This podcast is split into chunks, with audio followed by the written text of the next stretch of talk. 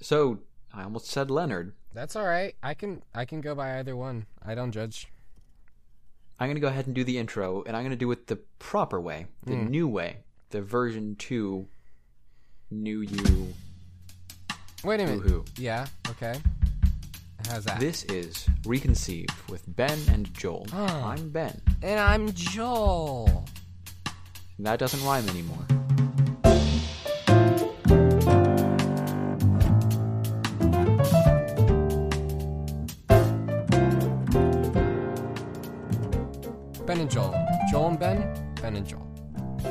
Ben and Joel sounds like the Chinese knockoff of Ben and Jerry's. Hmm. So, Joel, Yes, Ben. I almost called you Leonard. That wouldn't be right at all. yeah, that would have been quite problematic. When you Yes, get up, what's your morning routine look like? My morning routine. Um. Well, I uh, on on good days, which are most days, I wake up at about eh, six forty-five. Then I spend a very long time studying the Bible. Yeah, it's it's it's a good bit.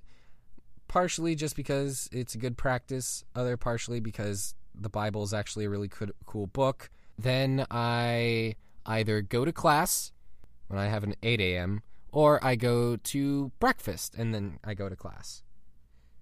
So, when you have breakfast, is that a super consistent thing for you, or is it just whatever you feel like? Uh, I don't have many options, although now I'm realizing that there are two waffle irons right there in the cafeteria, Nice. and the fact that I just did Fancy. just the fact that I did a waffle episode. But yeah, I I almost always have hash browns slash tater tots, whichever they have, um, some scrambled Okay. eggs, and some bacon. What's the best part of waking up? Um, I am conditioned by commercialism to say Folgers in your cup, but And that's exactly what we're talking about. wait, wait. We're going to be talking about coffee. Oh, all right. We're we're just having this. This is now just becoming a breakfast podcast, or I guess mm-hmm. you can say a serialized podcast. Oh my goodness, I should have seen that coming. Oh. I'm so I'll mad at myself myself, out. yet so pleased with how that went. Good job. I approve. Maybe nobody else does, but I approve. Thank you. I assume you don't drink coffee?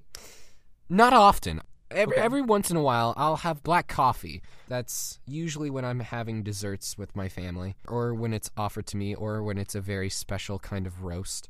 But Hmm. o- often I I stick to tea as often as I can, and not not freaking unsweet or slash sweet tea because that's disgusting and a heresy. It has but you're be talking proper brewed hot tea. Yes. Like hot tea, tea bag in the thing. Don't add us. I can't deal with sweet tea. As far as I know, I'm not working at Chick fil A anymore still. But like I, I am still changed. I am not the same man I was when I first started.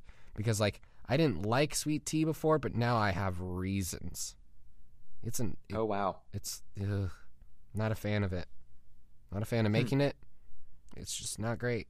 I'm sorry. I'm distracting. Coffee. No, see, my problem with sweet tea is that it's too sweet, and then a lot of people's Yeah. problem with coffee is the entire opposite. Yeah. So sometimes people will get where they'll ask for you know a small coffee with twenty cream and ten sugar. Yup. Have some coffee with your cream and sugar. It's entirely pointless. At that point, you're not even. It's like coffee flavored syrup. Yeah. I had coworkers who would just be in the back room of Chick Fil A and just take those little pa- pockets packets of like French vanilla creamer and just Mhm. do them like shots.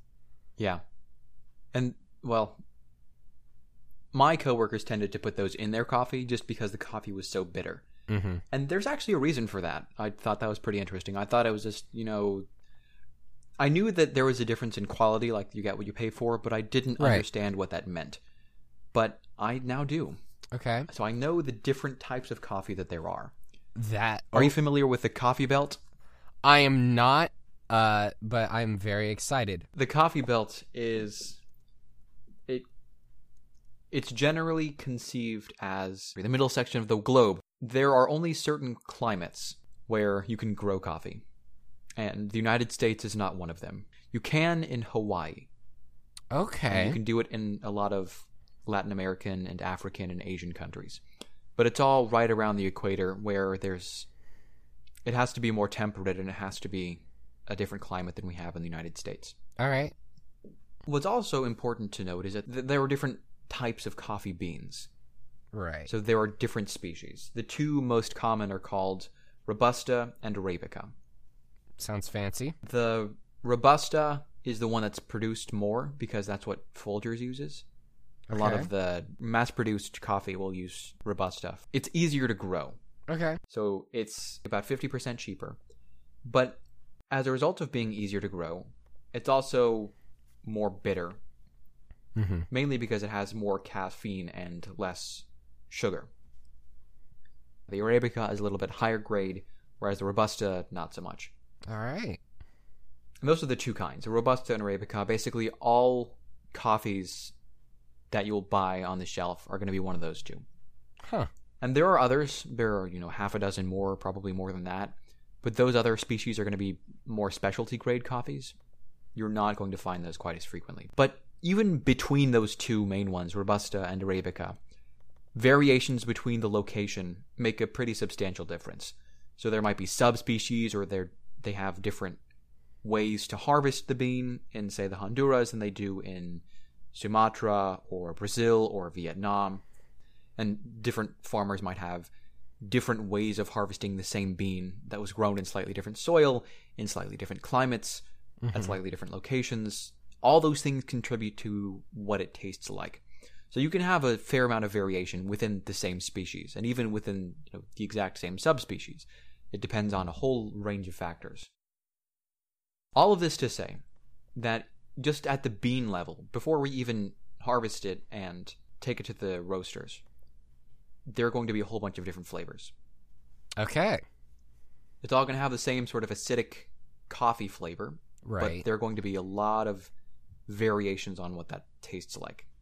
so coffee beans are really more of a family rather than just a specific bean. It, it's not like a black bean where pretty much anytime that you see a black bean, it's going to taste like a black bean. But rather, it's a wider spectrum of flavors and opportunities. Is that what you're saying, or is it dependent That on? is absolutely correct. okay, all right, I'm tracking now.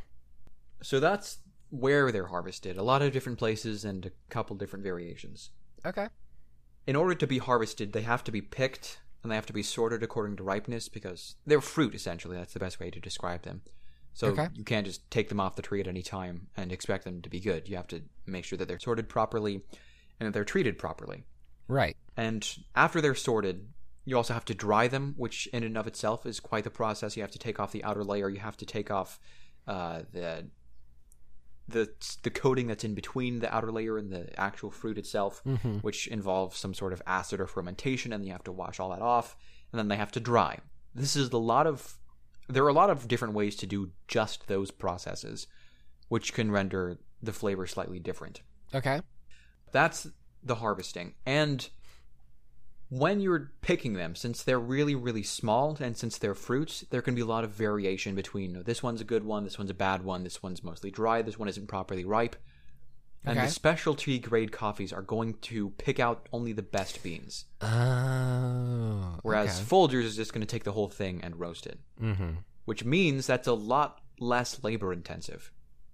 That's why their costs can be so low. Not only are they using a cheaper fruit, but they're also doing less work with it, which means that they can do much higher volumes than, say, a very specified and obscure roast would be able to accomplish. So, so Folgers is really just like the Pringles of the coffee world. Right, exactly. Okay. All right. They're grown, they're harvested, they're sorted, they're dried, and then they're shipped off to places. The the country who imports the most coffee is America, yep, USA. USA. It's almost three billion dollars more than the next competitor, which is Germany. Wow, that's like a lot of coffee. hmm So six point three billion dollars worth of coffee in 2017. A lot of coffee. That's so much coffee. The roasting process is actually more complex than you would think.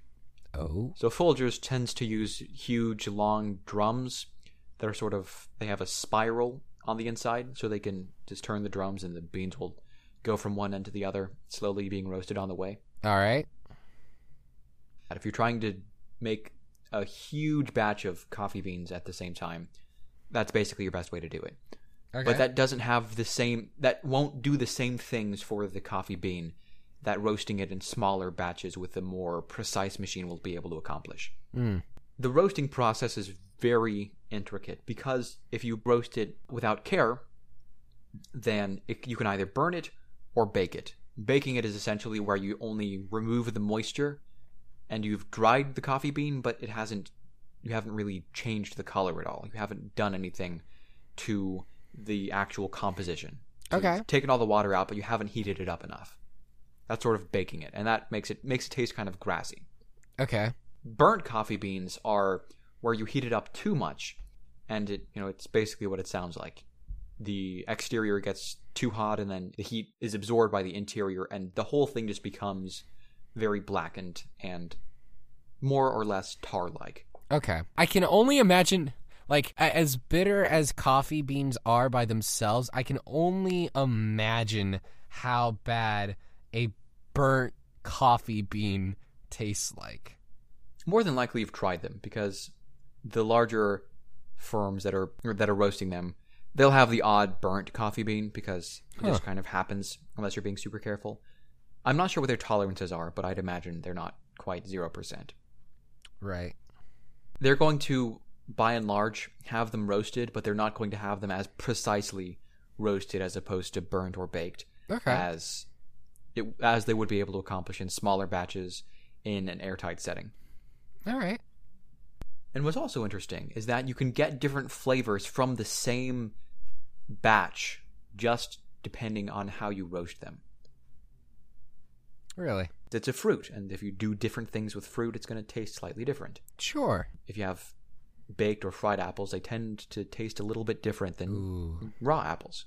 Baked apples are so good. And one final quick note about coffee is that if you Uh-huh. get really small batches or if they're very specialty grade, it, generally it's the really expensive coffees because you know they hand pick it, they roast it finely, they have to do all their stuff in small doses. They'll have a valve on the inside of the bag, Okay. and that's a one-way valve that lets air out but doesn't let it in. That's to Oh. allow the coffee to release gases. Because when you roast the coffee, it releases a bunch of carbon dioxide and other gases into the air. Mm-hmm. And if you then put it in a bag, well, those gases don't really have anywhere to go. So that's why the valve is there in order to prevent the bag from bloating or maybe even exploding or expanding too much. That would not be preferred for my very expensive coffee. Indeed. for for me in the past i have looked at coffee as very one dimensional and one note you know with, with herbal teas it, the differences are so apparent and so obvious you would never mistake a strawberry or a peach tea for something like a green tea all of them are very different and broad in that regard and so I just sort of assumed that coffee was just sort of like, you know, you grind it up, you put it through hot water. It, coffee is coffee bean tea. But from from what you're saying, it, it sounds like it's a lot more similar to tea than I thought.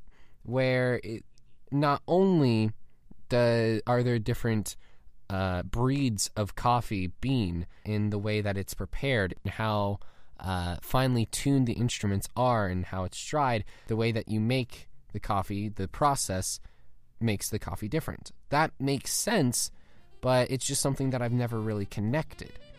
So I think that it's very, very fascinating to know just how different each coffee can be.